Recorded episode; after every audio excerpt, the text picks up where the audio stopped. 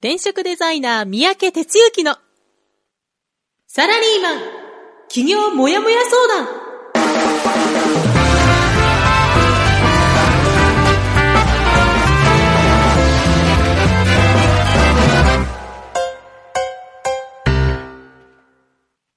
自分に何ができるんだろう？何から始めたらいいの？この番組は、そんなモヤモヤ状態のあなたのお悩みに、サラリーマンの応援団長、転職デザイナー三宅哲之がお答えする、ポッドキャスト番組です。2019年5月21日火曜日朝6時です。おはようございます。団長こと転職デザイナーの三宅哲之です。えということでね、あのまた火曜日になりましたけども、リスナーのあなた、いかがお過ごしでしょうか？え今日のお天気は、あいにく、まあ、あいにくっていうのもちょっとあれかな。あの久々の雨ということですね、関東地方は。で僕はあの今日山の上の方にいるんであれなんですけどもおそらく関東全般に雨という感じですね昨日の夜から降り始めてで結構あの風が強くてねあの、まあ、嵐と言ったら大げさですけどいろいろ吹き込んできてるような状態で周りの木々もですねすごい風に煽られて揺れてますね。はい、えということであの全国的にはですね西からだんだん回復してるっていう感じで、お天気の、えー地図を見ますと、沖縄、九州、えー広島、高知のあたりはもう晴れマークが出ていて、で、大阪が雨が少し止んできているようなことをちょっとさっき 聞きましたけども、お名古屋から、えーしえー長野ですね、からにそこから東の方が雨という感じのえー模様になってます。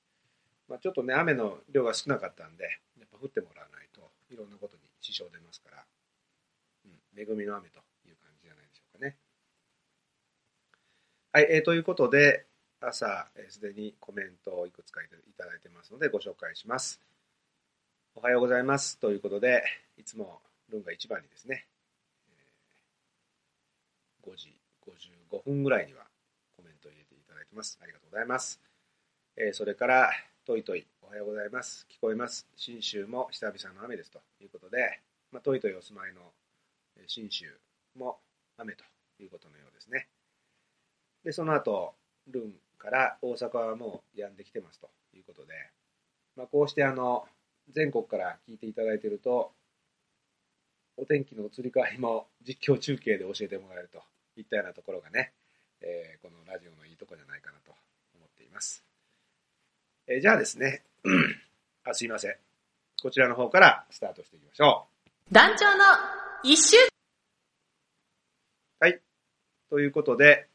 1週間振り返りしていきたいと思います。えーっと、先週1週間ですね、えー5月の、えー何日14日の火曜日から5月の20日の月曜日ということですね。ということで、振り返りをしていきたいと思います。あ、なんか、ちょっと、おかしいですか？聞こえてるかな？なんか変なのが出たな。えーっと、放送大丈夫でしょうか？マイクのレベル低くない？あれ？なんかね、急におかしくなっちゃったね。ちょ、ちょっと待ってくださいよ。うーんと、おかしいな。ちょっと、さっきね、音楽途中で切れちゃったんだよね。どうですか？聞こえますか？何も変えてないんだけどな、これ。ちょっと今、エラーマークが出たりしてですね。うーんと、おかしいな。えーっと、聞こえてますかね？ちょっとこのままいきますけど、いいですか？なんか急に音が下がっちゃってエラーマークが出ましたけど、ちょっと続けていきます。えーっと、5月の20日の月曜日までということですね。はい、えということで、えー火曜日いつものようにラジオで僕の1週間がスタートしましてでその後月1のえー、っとなんだなんだ、えー、レレッスンレッスンじゃねえわ。あの、えー、筋トレじゃないわ。フィットネスというかね。で行きまして、えー、それからその足でですねあのー、とまあ、ちょっと実は先週と昨日とあの2回やってるんですがあの薪の仕入れっていうのをやってまして。で、えー、それのね1回目の作業に行きました、まあ、ちょっとこれこの後もう一回話そうかな。で次の日は朝創業同期のメンバーと月1の定例ミーティングやってでえー、っとそれからですね。夜は熊谷青年会議所さんっていうところとですね、ちょっとお付き合いがありまして、で、7月に、その、町と自然をこう、ドッキングさせる、まあ、人と自然をつつなぐといったような、あの、イベントをですね、やるっていうことで、その、まあ、サポートというかね、で入ってるんですけども、それのミーティングがありまして、熊谷の方に行ってました。えそれからですね、この辺りは国庫にいたんですけど、翌日は、そのまあ薪の仕入れの関係で、えー、置き場所ですね、を、えー、ちょっと作らないといけないということで、新たに薪の棚を実は今作って、昨日完成したんですけども、それを作り始めてました。金曜日はオンラインベーシック授業ということで、遠隔の方結び結んでやるんですけども、まあ、今回はね、少人数というか、まあ、要はお一人だったんで、マンツーなんで、個別で相談に応じるみたいな感じになりました。えー、そしてですね、え、っと、土曜日。土曜日は、うんとね、あの、まあ、僕はあの、自宅の近くが、まあ、近接しているのが、あの、練馬区っていうところなんですけども、その練馬で創業塾って言ってね、あのよくあの国があのややる後押しするようなその行政系の塾があって、それを練馬創業塾かなんか名前正確には分かんないですけど、そういうのがやってまして、で、えっと、その同窓会みたいな形で定期的にその卒業したメンバーの人がね集まってやる会があるそうなんですよ。で、その幹事さんとちょっと知り合いだったんで、今回あのバーベキューやろうと思ったんだけど、バーベキューだけだとちょっとね、あの、面白くないんで、三宅さん、焚き火の先生やってくれませんかという依頼をいただいてですね。なので、午前中バーベキューでご飯食べた後に、午後から焚き火ワークショップということで、まあ、2時間程度でね、あの、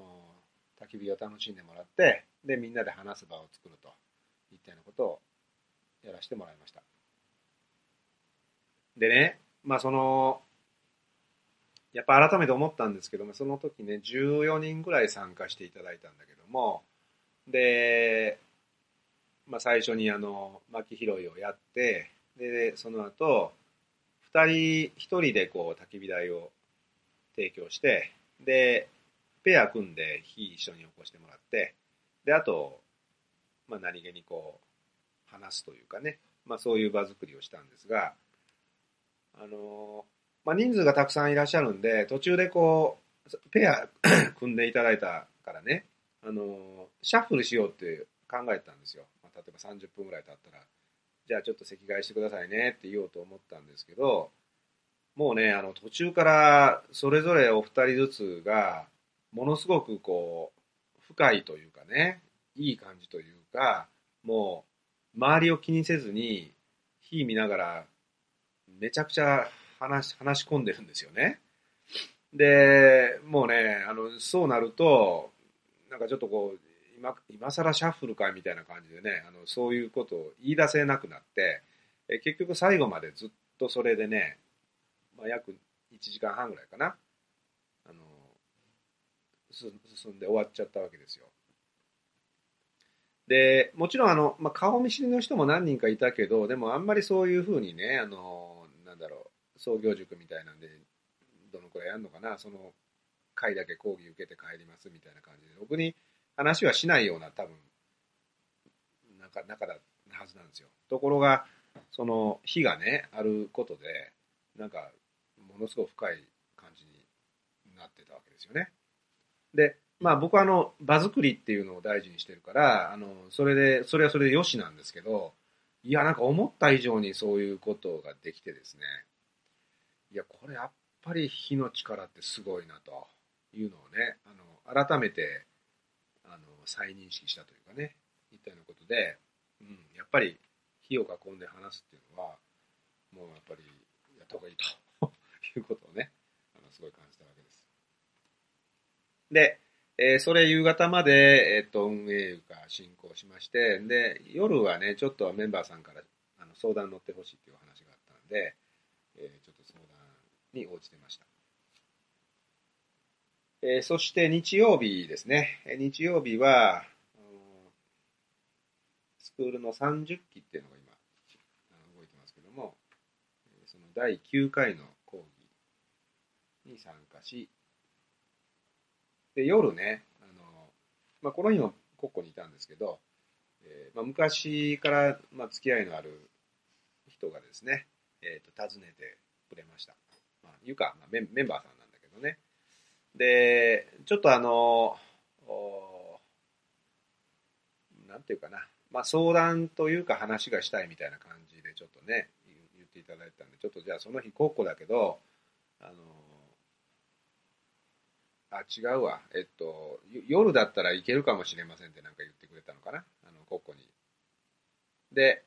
じゃあおいでよみたいな話で、で、来てもらったんですよ。ほんで、まあ、あの、まあちょっとね、あの夜遅かったりもしたから、一晩泊まって行ってもらったんですけども、あの、なんと言ったらいいかな。まあいい話ができるというか、うんと、まあ例えばね、あの、どっか街中でカフェで話するっていうのはもちろん普通にあるわけですけど、まあ、こういうあのもう山の上でね、まあ、昨日なんか夜また誰もいないしそんなところで、ちょっと夜焼き物しながら話したりしたんですけどねなんていうかなもうなんか心が解放されてこう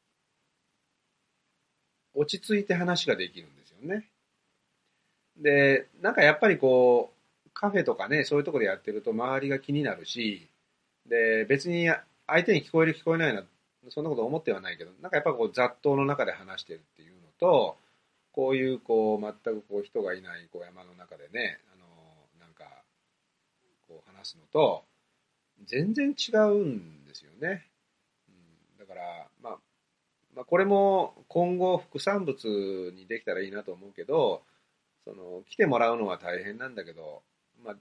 なんかね、あったらね、あの、ちょっとコッコにおいでよって言って、で、特にね、メンバーさんとかね、いうような人と、まあ、ゆっくり、じっくり話すというのかな。なんかそういう会話のキャッチボールみたいなのが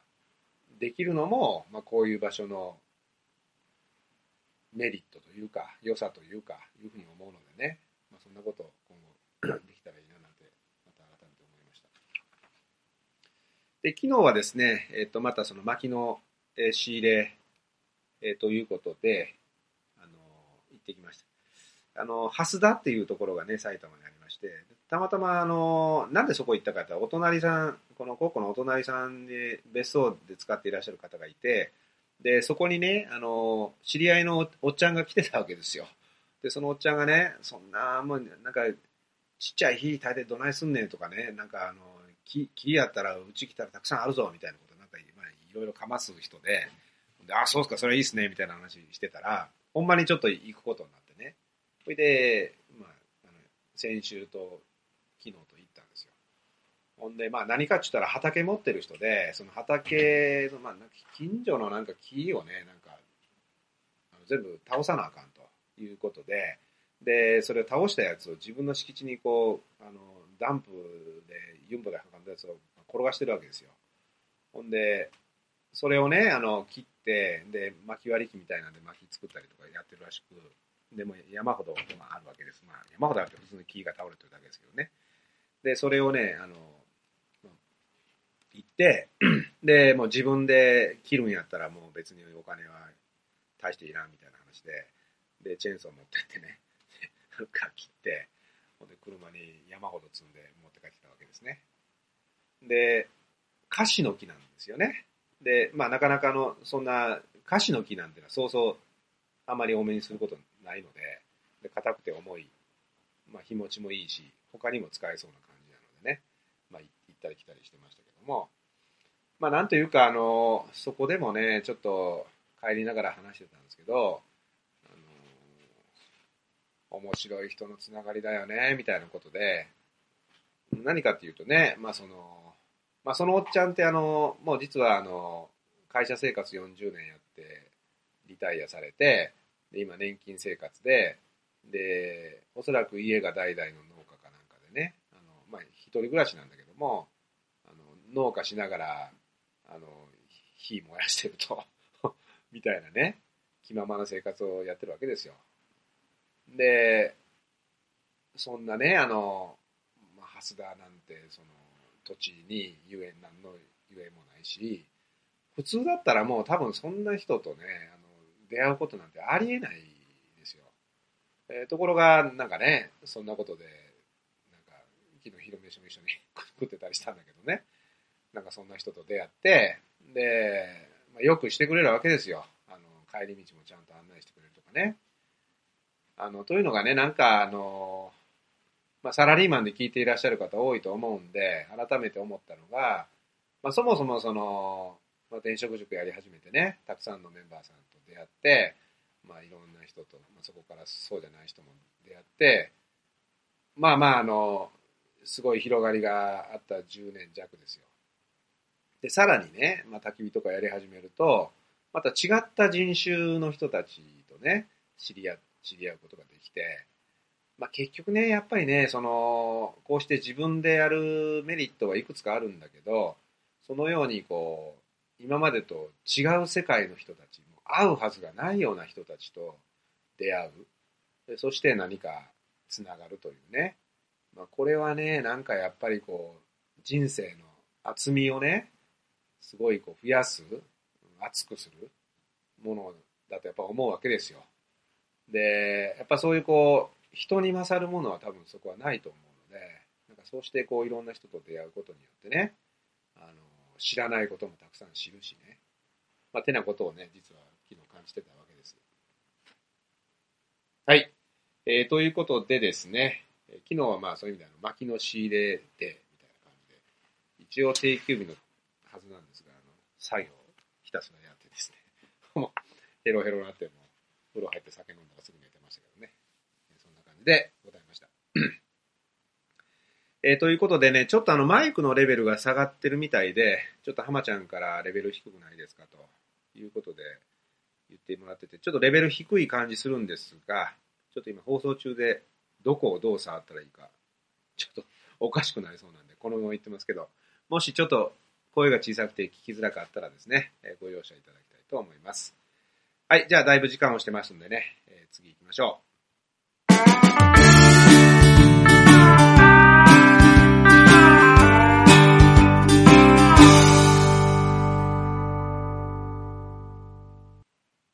はい、えーということで、今日の本編なんですけど、今日はあのーどっちかというとさっきのね、1週間の中でお話ししたいことが結構あったもんで、そっち長めにとりまして、軽く本編ということでいきたいと思うんですが、今日はあの、時々やります日経 MJ ネタですね。え日経 MJ という紙面の中から、これはちょっと、これからの商売とか、えなんかもう仕事を作る上で役に立つとやな、みたいな記事をピックアップするような、えーそんな話をしたいんですけど、今日はね、5月の10日の紙面に、えー住居、家事、育児もシェア、同同居人、遊び相手なら私がやるよ、ヘル夫婦喧嘩、友人、集いにぎわうなんていうあのコピーが載ってるものがありました。それをちょっと紹介したいと思うんですね。これ何かというと、あの、まあ、一軒の家を複数の人で共有するシェアハウスっていうのがね、まあ、少しずつこう広がりを見せてるようですけども、うんここにまあテレビ番組などの影響もあり、20代、30代の若い世代には一つのライフスタイルとして定着したというようなことが書いてあります。これあれかな、あのー、何やったっけ、あ、ど忘れした。あのー、テラスハウスかっていうやつがまた始まったのかな。あれがまあ、いわゆるシェアハウスってやつ、まあ、そんなことらしく、キーワードとしてね、シェア家族、拡張家族という生き方が出てきた。シェア家族、拡張家族っていうのがね、あの書いてあるわけです。これ何かというと、うんとまあ、ちょっと一つ目の事例は、まあ、東京の渋谷のビルの13階に、えー、20代から60代 ,60 代の60人のクリエイターたちが拡張家族として共同生活をする、そういう場所があるということらしいですね。でこれ何かって言ったら、あのまあ、子連れでね、あの、まあ、なんか大勢、写真があるんだけど、いろいろみんなこう集まってるわけですよ。ほんで、そこにはね、例えば、住人の一人に大学生、大学を卒業したすぐの人がいてね、で、その子が、あそのそのその人が、えー、小さな子の赤ちゃんのね、相手を、なんか一緒におもちゃ遊んで、なんかやるとかいう、まあ、子供を見てるっていうのかな、いう傍らで、お母さんはね、あの、グラタンにサラダと料理を手際よく作ってると。まあ、そんな絵面があるそうなんですよね。で、集中して料理ができるので助かるっていう。まあ、これは、あの、まあ、お子さんの面倒見てくれる人がいるからみたいな話ですよね。ほんで、まあ、それでこうなんか他の家族もいて、いただきますということで、7人で食卓を囲んでると、うん、でこれ何かというと、まあ、SNS でね、まあ、なんかメンバーで広がってるらしいんだけども、なんかみんなでそのご飯を一緒に作って一緒に食べるみたいな感じですよね。で、まあそこではまあ例えば、あの、男性がね、あの夫婦でたまには食事しなよって言って、お子さんのシッターをなんか買って出るとかね。なんかそんなことをお互いにやると。うん、うどんが今日あるからなんか作ってとか、デザート買ってきたよとか言って、で、みんながね、なんか入れ替わり立ち替わりこう、やり取りするっていう、なんかそういう場所らしいですね。パパ、ママがいっぱいって書いてます。それから、あとはね、まあ要はね、ここで言ってるこの運営会社は、長屋のような大きな家族っていうのが目指してる姿らしいですよ。この長屋っていうのがね、ちょっと今日伝えたいキーワードですけど、それからあとはね、別のところで言うと、これあの、葉山っていうあの、まあ、なんちゅうか、え、あの、三浦半島の、こいいとこですね。かっこいいとこで、変な言い方で、ここにはね、5LDK で家賃23万のところに30代から40代の4世帯が暮らしていると。で、おむつ替えとか寝かしつけもみんなで一緒にやったり、まあ、家事もね分、分担するとかね。で、まあ、やり取りしてると。通勤時間は増えたけど、精神的負担はぐっと減ったと。まあ、若干やっぱりね、いろいろ共同生活の煩わしさもあるらしいですけど、なんかそんな感じのことが書かれていたりします。えさらに、鎌倉の築80年の古民家では、1歳4ヶ月の子供も含めて20代を中心に7人が一緒に生活していると。えこの家では中華料理人、カメラマン、庭師、学生と職業も様々な住人が月に一度集まって家族会議を開くと。うん。まあその、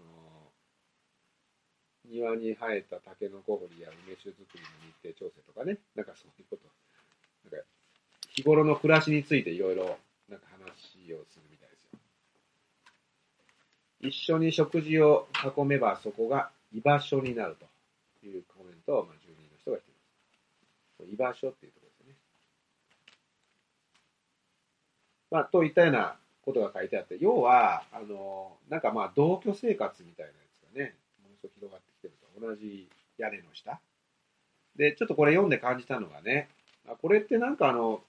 一昔前の絵面だよねって感じたわけですね。まあ、僕もそんなあの、実体験としてものすごいあるわけじゃないけど、まあ、さっき話があった長屋とかね、なんかそういう、その、隣近所のおせっかいのおばちゃんがいてね、なんか、今日何なの？これ、これ食べなよ、作ったから、多めに作ったからとか、なんかいろいろこう、なんちゅうか、つながってね、あの、いただきもあるから、トンにおいでとかね、なんかやってた時代ってあるじゃないですか。で、それがどんどんなくなってね、その核家族みたいなことが言われてきてたわけですけど、まあ、ここはそれと反して、え拡張家族っ家族の反対ですよね。みたいなことが始まっていると。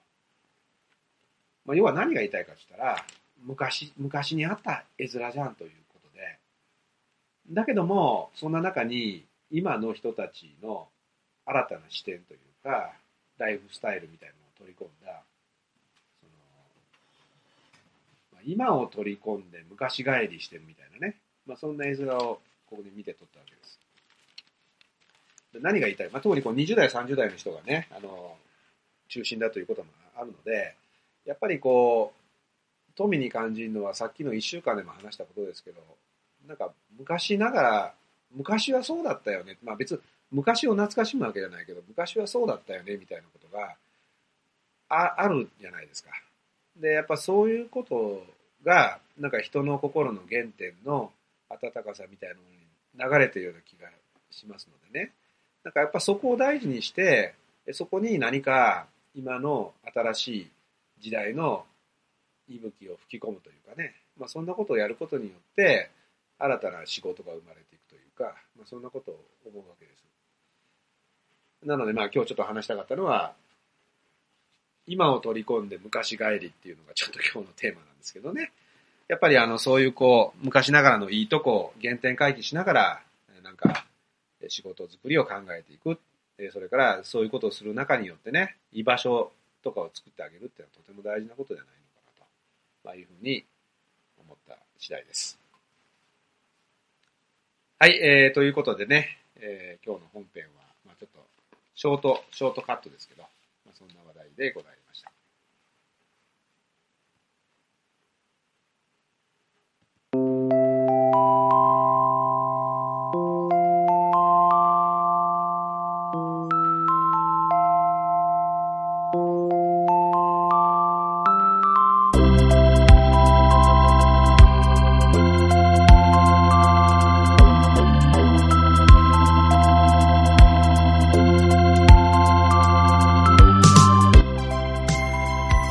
えー、ということでね、えー今日も番組終わりに近づいてますけども、今外はね、結構土砂降りになってきましたね、バッはい、えー、ということでね、今日はあの、昔帰りみたいなことをね、ちょっと話しましたけども、なんかやっぱりこう、こうして半分、まあ自然の中で生活したりっていうことをすると、本当になんかそういうこう、昔ながらの、昔ながらの、みたいな、体験するとか、目にすることが多くて、まあ、今日の一週間の中でも話しましたけど、やっぱりこう、なんていうかな、結局、なんか、人生って、人とのつながりでできてるんじゃないのかなって思いまして、なんかやっぱりこう、なんか無理くりそのね、人と会うとかそういうことじゃないんだけど、なんかいろんなご縁、たまたま、まあ、たまたまってのはよことがご縁で、こういうことが始まったとか、なんか、そういうことの繰り返しのような気がするんですよ。だから、なんか、これは自分にもね、言い聞かせる意味で、一つ一つ、その時にあったこと、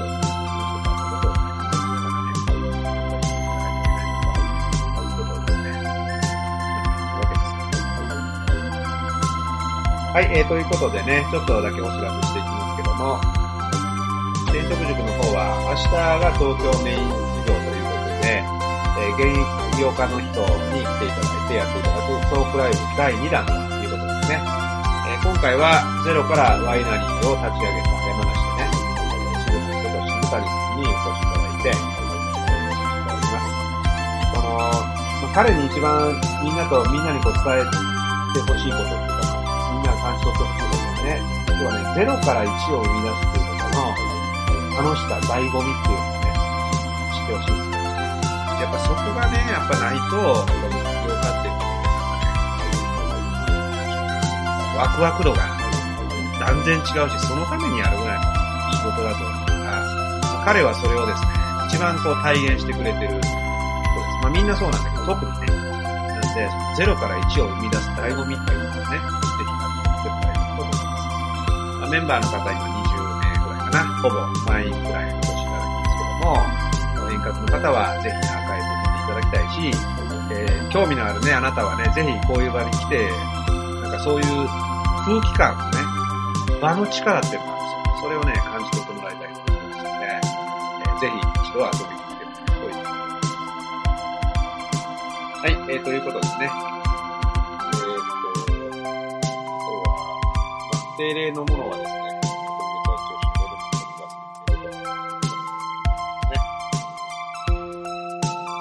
はい、えー、ということでね、今日はちょっと一日、関東地方は雨模様、西の方から回復模様ということになりますけどもですね、えー週の2日目、火曜日になりますけども、今日も一日頑張っていきましょう。じゃあ、お相手は、団長こと転職デザイナーの三宅哲之でした。じゃあ今日も一日頑張っていきましょう。いってらっしゃい。この番組は、転職塾。サラリーマンがゼロから始める自分サイズ企業準備の学校。フリーエージェントアカデミーの提供でお送りしました。